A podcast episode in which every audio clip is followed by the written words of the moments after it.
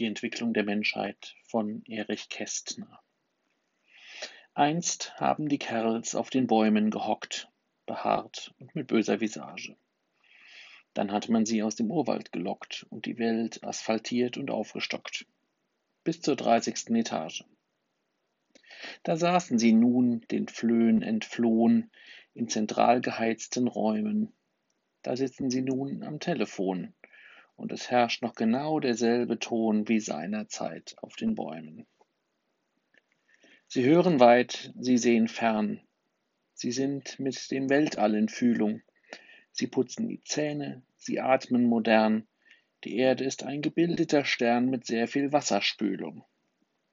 Sie schießen die Briefschaften durch ein Rohr, sie jagen und züchten Mikroben, sie versehen die Natur mit allem Komfort.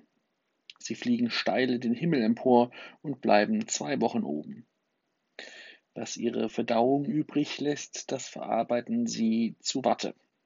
Sie spalten Atome, sie heilen Inzest und sie stellen durch Stiluntersuchungen fest, dass Cäsar Plattfüße hatte. So haben sie mit dem Kopf und dem Mund den Fortschritt der Menschheit geschaffen.